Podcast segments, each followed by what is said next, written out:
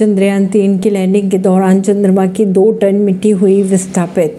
इसरो के अनुसार चंद्रयान तीन के विक्रम लैंडर के चंद्रमा की सतह पर उतरते समय लगभग दो दशमलव शून्य छः टन लूनर रेगोलिथ, यानी चंद्रमा की चट्टाने और मिट्टी विस्थापित हो गई थी। इसरो के अगर माने तो चंद्रयान तीन के लैंडर मॉड्यूल से लूनर रेगोलिथ का एक शानदार इजेक्टर हेलो बन गया। चंद्रयान तीन ने तेईस अगस्त को चंद्रमा के दक्षिणी ध्रुव के नज़दीक सॉफ्ट लैंडिंग की थी। परवीन सिंह नई दिल्ली से